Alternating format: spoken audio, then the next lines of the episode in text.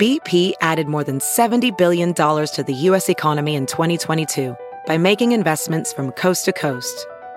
Investments like building charging hubs for fleets of electric buses in California and starting up new infrastructure in the Gulf of Mexico. It's and, not or. See what doing both means for energy nationwide at bp.com slash investing in America. Professional welder Shayna Ford used VR training developed by ForgeFX to hone her skills as a welder. The more time that you spend practicing it, that's what separates a good welder from a great welder. VR training can help students like Shayna repeatedly practice specific skills. Virtual reality definitely helps because the more muscle memory that you have, the smoother your weld is. Explore more stories like Shayna's at meta.com slash metaverse impact.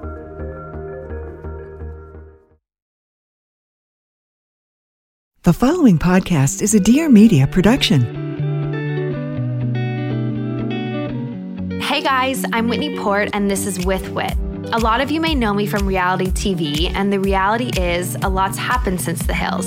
With Whit is dedicated to having real, raw, and occasionally ridiculous conversations with the people who have had a profound impact on me. Life changing moments, life changing people. Because on With Whit, very little is off limits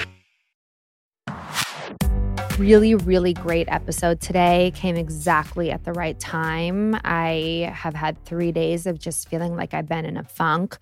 I got my period on Saturday, which I've been waiting for for like seven weeks now. It was so late just because of all the fertility meds and stuff that was happening the previous month and getting sick and whatnot. Thought maybe I was pregnant for a second which would have been ideal had it been healthy. But, anyways, I'm not. And I have just ugh, not been feeling my best. I just feel like I've been operating from a place of like a little bit of what Dr. Vora would say is like false anxiety, which doesn't mean it's not real. It's just a new way of looking at it, which is why this episode's just so, so interesting. We get into different types of anxiety, how to listen to yourself when they come up, and how to differentiate between them to know how to actually deal with them.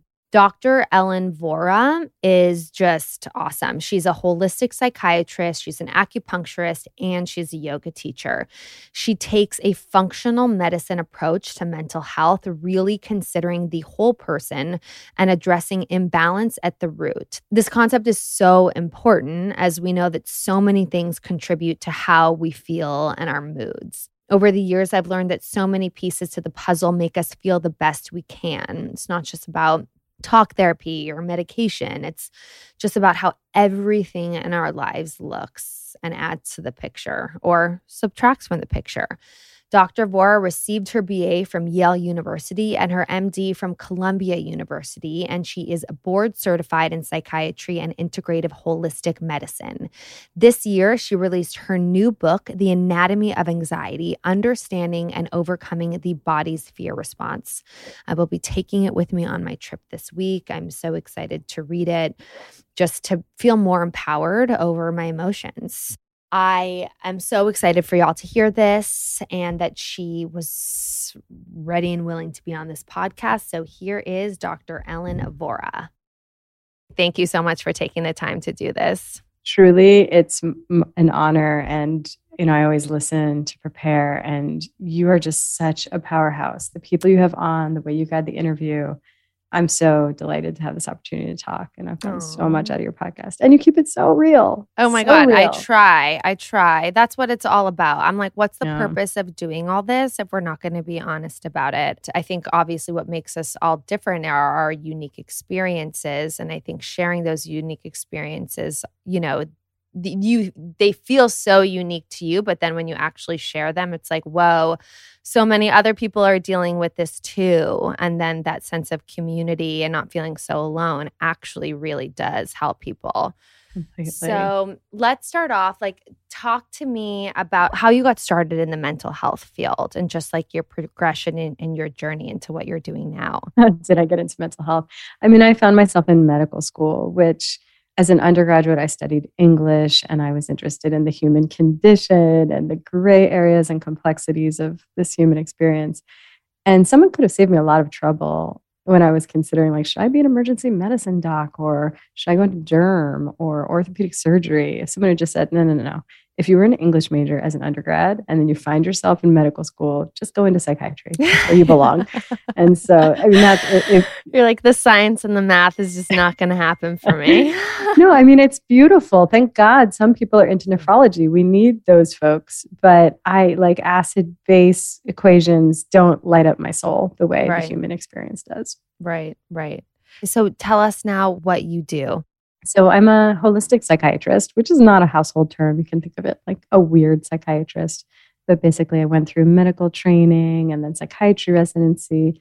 And the whole time, I felt a bit out of step. I was out of alignment with the way I was being taught to address health and healing.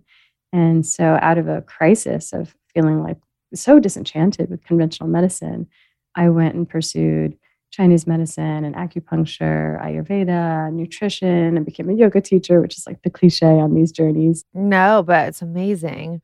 And eventually studied functional medicine and psychedelic medicine. And, and all of this informs everything I do with patients. So when I mm-hmm. meet someone, I consider the whole portrait of their lives. It's not just thinking about mental health from the neck up or just their brain chemistry, but I'm thinking about how are they sleeping and what are they eating and how are they pooping? And mm-hmm. do they mm-hmm. have community in their life connection to nature to meaning to purpose? Are they incredibly inflamed? Do they have sleep apnea? All of this comes to bear on how our mental health shows up on a day-to-day basis. And so that's how i approach mental health and it's incredibly fulfilling. That's really so amazing. I mean i think it, it makes so much logical sense because when you think about typical like talk therapy which is essentially what I do, which I'm not so sure if it's actually working for me because you're just talking, you're just telling essentially things that have happened, right? And you're trying to figure out how to not necessarily solve them, but how to work your way around them so that you can make sense of them and be okay with them. But I think that there's so much else, like you said, that goes into why you're even feeling this way in the first place or why these things are happening. Like, what is going on in your life that's making these things happen all the time? And so it would only make sense that there would only be a holistic psychiatrist. Like the thought of anything else but that, you know, just feels very surface. You're not knowing everything that's going on. And I think sometimes, and correct me if I'm wrong, but one of the issues that our country has is like this over medication. And perhaps part of that is because the doctors don't necessarily know all of these other facets that are going on in people's lives in order to help them with tools that aren't just medicine. That's exactly right. And I think, you know, there is, of course, a role for talk therapy. I think it can be incredibly impactful. It, we need to process, we need to talk about what we're going through, and we need to feel witnessed. And it, it goes beyond that. I think a really good therapist it's really different than the kind of junky support we get from our friends. You know, thank goodness for friends, but we come to our friends and we're like, oh, this person is being so annoying. Aren't they being annoying? And our friends are like, yes, they're being so annoying. You're completely right in this situation, but they're annoying. And a therapist is going to be like, well, right. Like let's pattern. like let's look at this from another perspective. So I think good therapy you are being challenged and someone's pointing out your patterns and your role in the chaos. And then we start to show up differently in our mm-hmm. lives. But mm-hmm. I think to your earlier point, like that's one small slice of how we can be supporting our mental health. That's and so I think about my therapist who I was seeing in medical school, and I loved him, and he was wise and he was amazing. And he really helped me look at my patterns and look help me look at how I was showing up but he did completely miss a couple biggies in my life mm, like the fact mm-hmm. that birth control was perfectly chronologically associated with when i was feeling depressed mm-hmm. and the fact that i really didn't tolerate gluten and my ibs quote unquote wasn't a result of my mental health issues and my stress it actually was a because mm-hmm. well we've talked so much actually here about gut health and how important gut health is in your mental health and how that obviously feeds everything. I deal with anxiety and depression, and I'm not even sure which one I deal with more. Depression definitely runs in my family. I was told my great grandmother was severely depressed, my grandmother was severely depressed. My aunt ended up committing suicide. I lost my dad almost 10 years ago. Up until then, had a very happy life, but think that that life shift had a huge effect on maybe like sparked a, what what little anxiety and depression I had in me.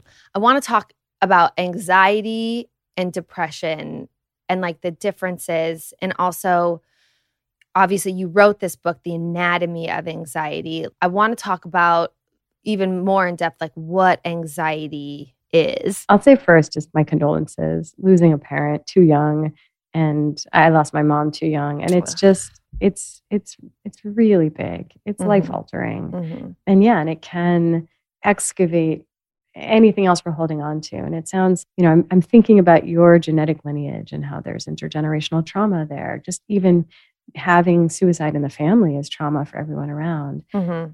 And what is this genetic predisposition? And that's really how I always think about it.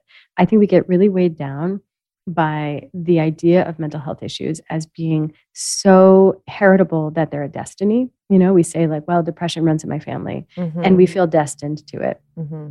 And I think that's a little too heavy and overwrought. Basically, it's always a genetic predisposition, but the environment plays a role in whether or not that manifests as mental health issues. Mm-hmm. In functional medicine, we would say genetics loads the gun, but environment pulls the trigger. Okay. And so we can't do a whole lot about our genes, but we can do a whole lot about the environmental influences that are interacting with our genes. Mm-hmm. The difference between depression and anxiety you know, I really don't agree with my training and how I've been taught to think about these as, you know, to call it a diagnosis, to say it's a disease. It suggests that we really understand it, right? and the cause and the treatment, the cure. And really, at the very end of the day, depression and anxiety are symptoms. Mm-hmm. And Johann Hari, the author of the books Stolen Focus and Lost Connections, he puts it so well when he describes depression and anxiety as covers of the same song. This is a brain out of balance. This is a mm-hmm. psychospiritual organism out of balance, and it's showing up. And then whether it manifests as depression or anxiety has a little bit to do with our temperament, even our culture around us. We're very much in a moment right now where people are identifying subjectively with anxiety. That's mm-hmm. the tenor of our age. It's the mm-hmm. pH of the water that we're swimming in. It feels like people are just existing in anxiety right now. And now a word from our sponsor. Today's episode is brought to you by Whoop, the world's most powerful fitness and health coach. Whoop isn't just another fitness wearable, it's really designed to provide personalized and actionable data based on your body. I overheard some friends talking about it actually. We were at the pool visiting some friends from out of town at a hotel this Saturday, and this woman was talking about it with her friends, like raving about it. It was so cool because I was like, we talk about them here. It works. So happy that you guys are actually using it. Really, you can wake up each morning with a personalized recovery score based on both the quantity and quality of your sleep, your heart rate variability, your respiratory rate, and other key vital signs. Whoop then coaches you through your day and provides recommendations on how hard you should really push yourself based on your recovery. I love when something is personalized when it comes to wellness and fitness because we are all so different and it's so hard to stick to a regimen that isn't made just for you or your body type. Plus, seeing objective results with data keeps me actually motivated. Whoop also just released their all new 4.0, which is 33% smaller and designed with new biometric tracking, including skin temperature, blood oxygen, and more. And finally, even more exciting news from Whoop their 4.0 is officially back in stock and shipping in real time. To celebrate that and Father's Day coming right up, Whoop is offering 15% off and free shipping when you use code WHIT. That's W H O O P dot com to save 15% and get free shipping automatically applied today. This episode is brought to you by Munk Pack. Munk Pack offers low sugar, keto friendly bars, which are plant based, gluten free, and non GMO. They're the perfect snack for anyone trying to eat better or cut back on sugar and carbs without sacrificing taste. Munk Pack bars have an amazing chewy texture and come in delicious flavors like sea salt dark chocolate, coconut cocoa chip, and caramel sea salt. The other morning, I had the coconut cocoa chip on my way to an appointment after running around doing mom stuff, and it was exactly what I needed. Delicious, perfect for a quick breakfast on the go, a snack between Zoom calls, or even as a guilt free decadent dessert. You can avoid another trip to the grocery store and have Munk Pack delivered right to your door by shopping online. Get 20% off your first purchase of any Munk Pack product by visiting munkpack.com and entering our code with wit at checkout. To get started, just go to munkpack.com. That's M U N K P A C K.com and select any product. Then enter the code with wit at checkout to save 20% off your purchase.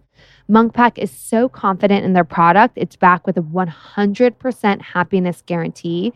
So if you don't like it for any reason, they'll exchange the product or refund your money, whichever you prefer. Back to the chat. In your book, you talk about false anxiety versus true anxiety. I'm wondering, what do you mean by these two things? I mean, it's such a departure from how I was trained to think about diagnoses. Like, I was supposed to call anxiety either generalized anxiety disorder or panic disorder, with or without agoraphobia or OCD or PTSD. Always the idea with diagnosis. It's a little bit how we standardize mental health for our research studies, but it's also supposed to steer our management. It's supposed to imply, like, okay, if it's generalized anxiety disorder, therefore what's indicated is medication, or maybe for panic, you would do cognitive behavioral therapy. Mm-hmm. And what I realized in my practice is that it was not steering management in a meaningful way. Mm-hmm. And a much more useful categorization of anxiety in my practice was to separate anxiety into two types false anxiety, which is physical anxiety. It's the anxiety that's actually based in the physical body, mm-hmm. and it's avoidable anxiety. It's unnecessary, it doesn't have to be happening. And then true anxiety, which is purposeful anxiety. It's not something to pathologize. It's not something to medicate away. And it's certainly not something that we can gluten free or decaf coffee our way out of. Yeah. It's, it's our inner compass uh-huh. nudging us and telling us, slow down, pay attention. We know something's not really right here in our personal lives or in our community or in the world at large. Mm-hmm. And it's, it's asking for us to give this our attention and ideally even translate that feeling of anxiety into some kind of purposeful act. So, what would be an example of false and then true? Yeah. So, the false anxiety, it's really built on the work of a woman named Julia Ross, who wrote a book called The Mood Cure. Okay. And she was like, listen, we have our real moods. That's when a thing happened and we're in a mood as a result. Like your father passes away and you're grieving. Uh-huh. And then we have our false moods. And those are those times when seemingly out of nowhere, we're irritable or we're sad or we're anxious. The past three days of my life. Mm. also, I'm yeah. on my period. well, so there you go, yeah. which is its own like nuanced false true anxiety. We'll, well that, yeah, that I want to talk about that too. Yeah. yeah. But basically, if we could omnisciently look under the hood of the body in these moments when we're out of nowhere, irritable, sad, anxious, what we would see is that there's some state of physical imbalance happening. Usually, something tripped us into a stress response, and that stress response impacts the brain, and then it shows up as anxiety or depression, kind of depending on us. And those physical causes of a stress response they're caused by these like benign aspects of modern life being sleep deprived being inflamed a blood sugar crash a, an extra cold brew coffee that day a hangover a, a hormonal crash. And so all of these things are creating untold amounts of what we're calling mental health symptoms. It's so much unnecessary suffering. And it's nice because there's a straightforward solution. We can identify the cause of this state of imbalance and address it at the root. I don't call it false to in any way invalidate the very real suffering. Of course, like I was course. in a state of false depression for like five, ten years. It was life altering suffering, but it's false because it, it's not our truth and it doesn't have to be happening. It's unnecessary suffering, it's avoidable anxiety. I guess my question is though, like, how do you trust yourself to to delineate to know what's false versus true. This weekend starting on Saturday, I started to have this like physical anxiety and I in my head I started to pinpoint what it was that was giving me the anxiety. And then the next two days, I was like still feeling it, but I was realizing it wasn't even the, thing that I thought it was at the beginning but then I start to not trust myself to know is this a real issue that I should be having anxiety about that I need to deal with? Or is this something that is, like you said, just is it a hormone balance? Is it because I was up at five the past three mornings? You know, is it because I haven't eaten lunch yet or it's like when these things happen are there questions we can ask ourselves or ways to check in to know what it is? Because i feel like sometimes i can't trust myself to know if this is a real problem or not.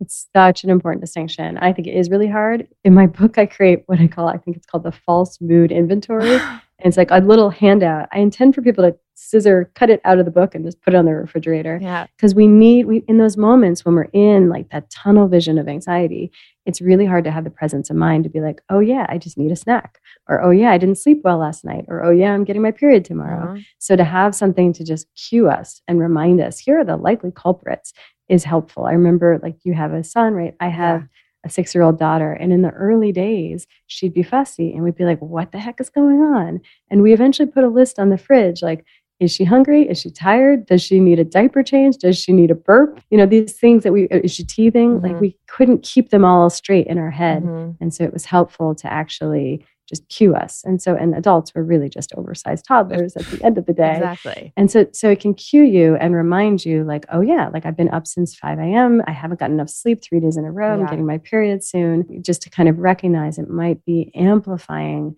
or making something that's not, you know, our not life that big of a deal. Yeah, it's like things can mm-hmm. happen, and we're allowed to get anxiety from them. And I felt like this situation, this thing that was happening on Saturday was really real, but I thought that my reaction to it was unnecessary. I like I was like I wish I wasn't feeling like this because this this is not this is too big of a reaction to what the situation is. There you go. Yeah. That's the critical distinction. And I think the idea behind like why it's so empowering to know about our false moods and to identify them and address them is that it doesn't take away our the challenges in our lives but we can approach them with a little bit more clarity, a little bit more resilience. So it's like, okay, th- there's something here that needs to be dealt with, but I can do this from a place of equanimity. I can do this without feeling like the world is barreling towards doom. It can just be we can just handle the bumps in the road a little more easily. Right. It can be more of like an isolated thing as opposed to a spiral that then takes over like your whole world. I feel like I've been I've been living in a state, I think, of true anxiety for the past three years just because of my fertility struggles. I think that mm-hmm. has completely taken over my brain space and everything that I do has been operating from a place of like am I pregnant? Will I be pregnant? Am I going to have a second kid? Will I miscarry? Will how many eggs will be retrieved? How many embryos will we get you know, will I have a kid before 40? And I just posted all this stuff on my social today, this like anxiety about it. And so I'm right now taking a little bit of break from that whole thing because I've been operating from this place of anxiety, I feel like, and just making myself sick, like really sick up here and sick physically because of it. And yeah, like I think figuring out the delineation of both of them really helps you to figure out how to deal with both of them. So, a couple thoughts on yeah. this. One is that all things hormonal, the late luteal phase, our, our sort of so called PMS, certainly the fertility journey, these are in many ways a combination of true anxiety and false anxiety. Okay. And I think that, take PMS for example, we have a cultural attitude that invalidates what comes up when we're premenstrual. It says like we're being irritable, we're being bitchy. It's like, oh, you're not being reasonable. Right. Like, it's like, don't mess with period? me. I'm, uh, you know, I'm on my period. Yeah. And I think there we kind of get it wrong because what comes up and what feels important to us in those moments, it's sort of like truth serum. Mm. I think that it's not that we are suddenly irrational. I think that our tolerance for BS goes down. Mm. So what's not right in our lives, in our partnerships in the world really feels urgent to us mm-hmm. in those mm-hmm. moments. Mm-hmm. And maybe we don't handle it with the most grace, grace, but but I think that there is truth to it. And I and I really wish we could culturally shift around just like constantly the witch hunt of of invalidating the woman in this moment and, and rather say, like, okay, like you have something really valid to say here. Let's catch our breath. Let's recognize that we're in a sort of false mood amplification of this feeling, but there's a truth inside of it. I think that there is also a true false anxiety. there is also a, an actual false anxiety to the way we go through PMS in modern life because there's two factors going into that. And one is that we are bathed in exogenous estrogens. It's coming at us through our personal care products and our cleaning products and plastics and phthalates and pollution and all of these endocrine disruptors, pesticides as well. So we have an excess of estrogen. People call it estrogen dominance. And then at the same time, we have this deficiency in progesterone because many of us don't get enough cholesterol in the diet. Some of us medicate away our cholesterol. And then if we're chronically stressed, our body does something called pregnenolone steal, where the precursor to progesterone is the same precursor to our stress hormone, cortisol. So if we're stressed, it gives the pregnenolone over to cortisol. It says that's the higher priority. And it keeps handing it over to cortisol when we're keeping more and more stressed. Then we just don't have enough progesterone. And this affects the ratio between est- estrogen and progesterone, which just makes our hormonal crash in the PMS period that much worse. So I think we are experiencing an exaggeration of our PMS symptoms there is a false component to it but i'm here to stand by like what comes up and feel what feels important to us in those days there's truth to it. And not to mention the fertility journey there's all of these hormones and all of this stress and, and logistics and expectations and an emotional roller coaster and there's there's so much there's a chemical barrage and there's so much truth to it where it's this ultimately kind of spiritual pursuit the childbearing journey and we've medicalized it. There's all this pressure on the woman.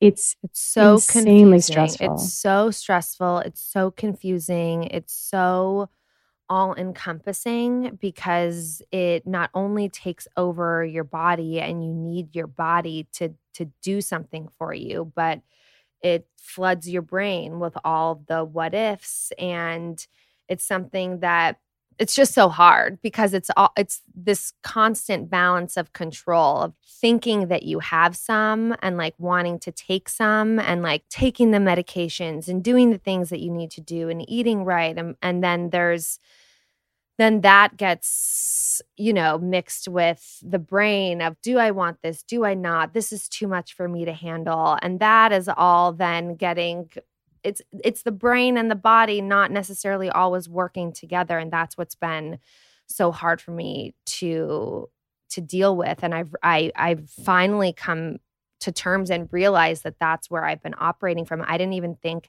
I knew at the time. Like I thought these past couple years has just been stressful because of COVID and, you know, kid at home and me growing a business and supporting my family while while all this stuff was going on. I kind of just was like, the you know of course i'm going to be stressed but then i started to think about adding on this fertility piece to it and i was like if i just took that out of my life what would i actually feel like? And for the past couple weeks i have. I've been like i'm putting this on a pause. I'm not going to think about it. I can't try for it right now. I don't want to put the meds in my body.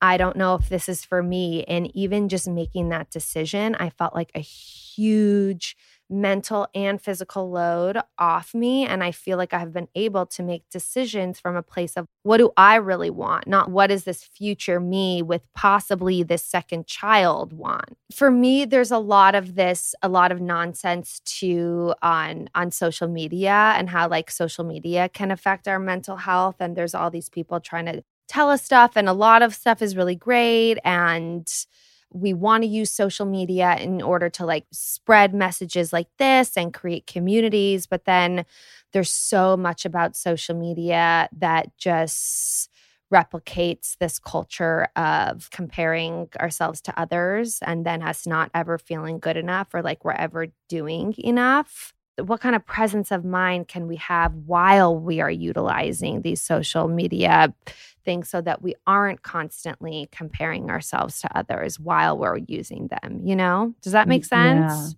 Yeah. Yeah, absolutely. And I think like I have this compulsive need to address one loose end in our fertility please, conversation. Please, please, and then, please. And then transition to social media. I think what you just described about like giving yourself a break from this is a perfect illustration of hearing our true anxiety Mm-hmm. and then translating that into purposeful action. This was just, it was overwhelming the system for you to be in ongoing fertility treatments. And I think to just take that off yourself for a moment and give yourself a break was you really honoring your true anxiety. And I think that this is, there will be clarity here. I mean, I've been listening to your podcast. You have had your, your voice in my ears for a few days now. And it's like, mm, you know, I've heard you, this is on your mind. And it's, I keep wanting to chime in and be like, you know, a question to, to float is, you know, not so much to have a yes or no answer, but just to like live the question and explore the ideas.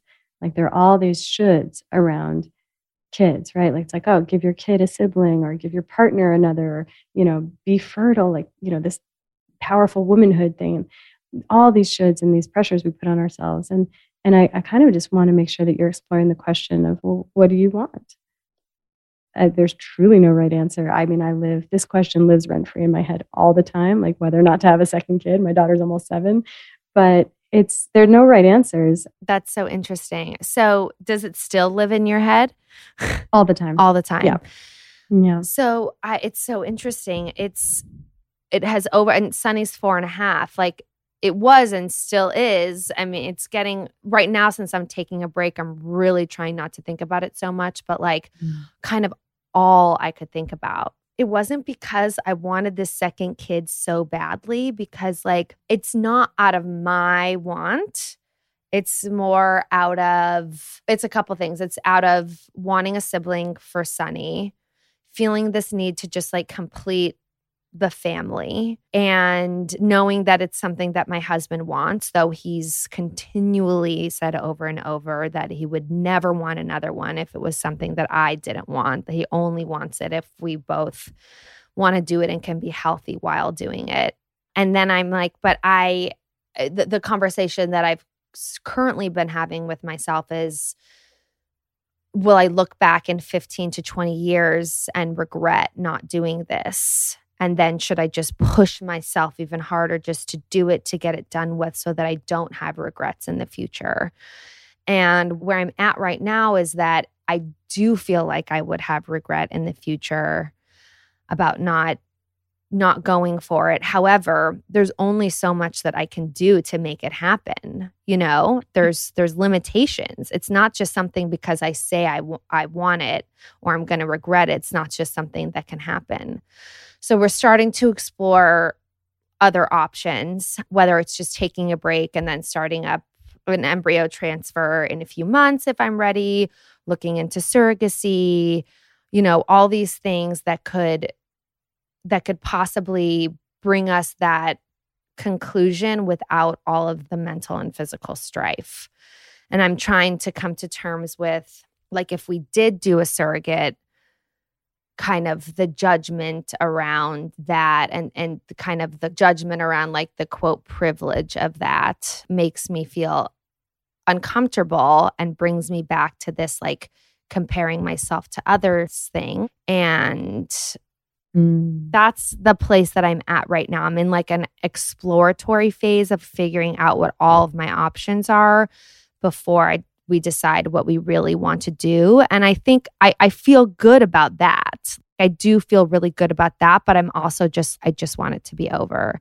Like, I just want a decision to be made one way or the other and for it to just kind of be over so I can live my life not based on what the future holds, but what's actually happening right now. So, what you just said actually really informs our conversation about social media. And I'm going to talk about like the attention economy and how we feel unsafe when we start about Yes. social media. That's a conversation worth having. Yeah. And I think it's also true that when we're looking to comparisons and looking to other people's highlight reels to, you know, reflect on our own lives, we're really out of our center. Like we're really not checking in with ourselves. And I think that there's this true yes or true no work to be done. Like, This is the work of Marshall Rosenberg, who wrote the book Nonviolent Communication. Mhm. And he talks about how we have a true yes and we have a true no. We also Mhm. have our false yes, which we Mhm. give all the time all the time. to avoid It's okay. Sure. Yeah. Exactly. Yes. Yeah, let's do that. Let's do Oh, it. yeah. How's I'm next in. Uh, Totally. or like to my husband, yeah, I can do it. And then like five minutes re- later, resentful that I said yes because I wasn't like listening to what I really actually needed to do. Yeah. And this is why it's great that like boundaries are a hot topic right now because we need to start practicing checking in with ourselves Mhm. and knowing what's our true yes, what's our true no. Mhm. And if it's a true no, we don't give our false yes. And we politely, respectfully say no. Mhm. And if someone protests, you know, that's probably someone who felt entitled to something that wasn't theirs. Right. And that's And- their that's their emotion. And we have to say that's that's gonna be theirs. That's not ours. We can't feel guilty about it. Exactly. And so when we make a choice, say like surrogacy, for Mhm. example, Mhm. if that's something you choose for yourself, but then you worry about judgment or people kind of coming at you and being like, oh, the privilege, whatever it is, I think that it's disconnection from that can be your true yes. And if you know you're making that decision from a place of true yes, you know, people can come at you all they want. None of that can make you second guess your choice. Mhm. And at the end of the day, like gossip, judgment, it's all to sort of help us refine our like how we morally comport ourselves through the world. You know, that's why it Mhm, mhm, matters to mhm. us and to feel like we're we're a part of the tribe, so we feel safe. You know, I think if you know that you're doing the right thing, then the sort of the world spinning into judgment is it just doesn't it doesn't under your skin. matter yeah i it, it- just doesn't matter to you. I think i mean that that is where i'm trying to be. That's where and- and not only obviously with the su- surrogacy but just like with everything else in my life like being confident in making my decisions and living with what feels right to me not basing any decisions on what anybody else is doing but i think sometimes because of social media all that stuff is like in our subconscious, you know, and we Mhm. don't even realize sometimes that we're making decisions based off of how other people are living. And now a word about one of our brand partners. Father's Day is this weekend. Oh my God. I'm planning it as we speak. I want to make it super special for Timmy because he's obviously just the best dad to Sonny ever. I went on to Macy's as I have been for all my recent gift giving situations. They really have you covered if you're stumped on the perfect gift for your dad, your uncle, grandfather, friend. They really have gifts for every budget and every type of father figure at Macy's.com slash gift finder. You want to feel good about the present. You know, you want to feel like when they're opening up, you feel proud of it. Also, make getting ready a treat with a fragrance. Oh, and also it's a gift for yourself too. Ralph Lauren Polo makes a beautiful one, or YSL makes an amazing one. And don't forget a grooming kit from Con Air. I know that seems like whatevs, but it goes far and it's something that they really need. Get that maybe along with the perfume, you know? But when we say Macy's has something for every dad, we really mean it. Coach watches, Michael Kors backpacks, barware for the mixologist in the making, Ugg slippers for the dad who just wants to take easy and be comfy. Timmy, I think, could use a good pair of Ugg slippers. He's literally the king of comfort, as we know. Want to pick up a gift now or need more inspiration? Head on over to Macy's Gift Finder at Macy's.com slash gift finder to make dad or any other father figure in your life feel loved and appreciated this Father's Day. Okay, now back to the episode. What- What's helpful for me is like a quick primer on how to listen to the body, what- its way of communicating yes or no. And I really think about Martha Graham and how she approaches modern dance, like everything's an expansion or contraction. And same goes with the body. Like if you're like yes or no, second child, yes or no, surrogacy, yes or no, another round of fertility treatments. If we feel expansive, warm, that's our body's yes. Right. If we feel contraction, cold, tightness, like our body is saying no Mhm. and we can really stand by that you know then it's it's much harder to second guess ourselves when we felt our body answer in that way I want to know like the little things that we can be doing throughout the day to be checking in with our false anxieties, with our true anxieties, and making sure that we're operating from a place of like our true selves and not just our environments. Yeah. yeah and the way i structured overall is like the false anxiety that's the low hanging fruit You want to kind of go through that inventory, eliminate, eradicate as much of that as you can. And that Mhm. clears the air and it Mhm. allows us to have the clarity to slow down and sit with and listen to our true anxiety. Mhm. So, common culprits of false anxiety. Something as simple as blood sugar is a really common problem Mhm. and really easily treated. So many of my patients with anxiety are actually on a blood sugar roller coaster, which many of us are because the modern diet, we have all these refined carbohydrates. We've kind of shamed healthy fats. And then our diet is built on like coffee drinks that are actually milkshakes and rose all day. And so, you know, it's no wonder. And if we have, if we get hangry, like we're also getting anxious. When our blood sugar crashes, our body has a stress response. That's the design. We secrete cortisol and adrenaline. That's what cues the liver to break down glycogen. It restores our blood sugar. It- it's a good design, but it has as a side effect this five alarm fire in the body, which can feel identical to anxiety, even panic, feeling overwhelmed, certainly waking up throughout the middle of the night. So we want to keep our blood sugar stable. And there's like a definitive way to do that, which is eating a blood sugar stabilizing diet of, you know, real food, eating like our great great grandmother ate, Right. retraining our metabolism. There's, there's, there's a journey there.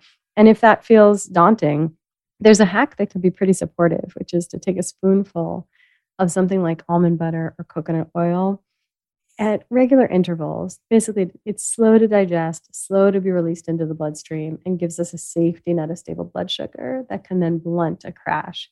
So I take a spoonful if I'm like going to head out of the house and I might be going to a, you know, some kind of networking event, and it'll probably be like past weird hors d'oeuvres that are not you know, in accordance with my snowflake gluten free, dairy free diet. And then, you know, or before I brush my teeth at night to give myself stable blood sugar overnight. So, you know, my partner, you know, like some people always are like, they, their blood sugar crashes around 5 p.m. and they pick a fight with their partner that time every day. So like a blood sugar spoonful around 3, 3.30 is a really good idea. What does a day look like for you in terms of like your wellness? I'm always interested to talk to other like psychiatrists and mental health experts about like how they actually are making sure that they're taking care of themselves while they're obviously like sucking in so much grief and anxiety and stuff from other people, you know? Yeah. yes, it's true. Yeah. I mean, I think that just on that last point, Yeah. I do do a lot of clearing practices for everything I take on from patients. So I spray this particular kind of like sagey spray afterward, and then I shake. I do a shamanic shaking practice where I put on shamanic drum beat music and I just close my eyes and shake my body for maybe a minute. uh-huh. And it's weird and hippy dippy, but it's very relaxing and it kind of presses control alt delete on my nervous system and seems to excavate what gets stuck in my tissues. So it works for me. Basically, I try I orient my life around taking care of myself. I've learned this the hard way. I was really out of balance in med school, the years after that in residency. I was really unwell. Like I had polycystic ovary syndrome and migraines and ocular migraines and joint pain and I couldn't poop to save my life. Like nothing was working in my body Mhm. and I thought I was doing everything right. So I had to really learn how to keep myself in balance. Right. And so I, I do prioritize it in my life, but I'm at a point now where it's maintenance mode. Like there's wiggle room. I prioritize sleep. That's a non negotiable.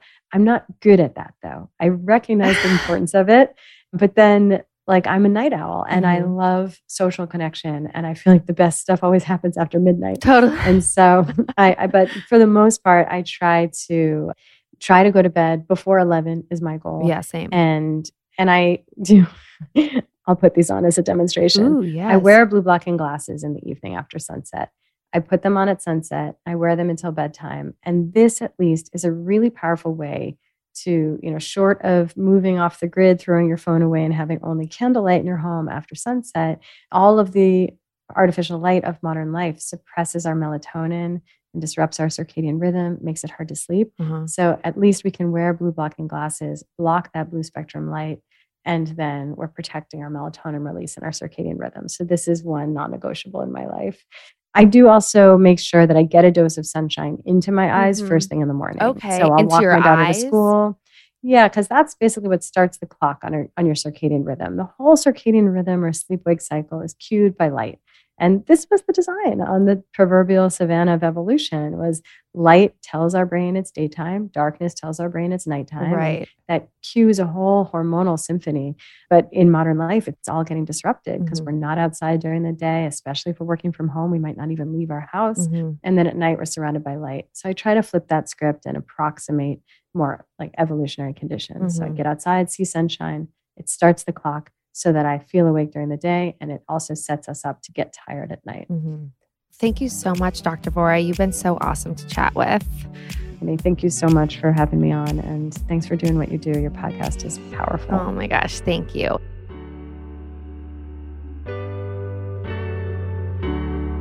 Thank you guys so much for listening. I hope you loved this episode. Don't forget to subscribe, rate, and review. I'd love to hear what you think and anything more or even less you'd want to hear about. Tune in every Tuesday for a new episode. If you want to know more about what I'm up to, you can find me on Instagram at Whitney Eve Port, my website, whitneyport.com, and my YouTube channel, Whitney Port.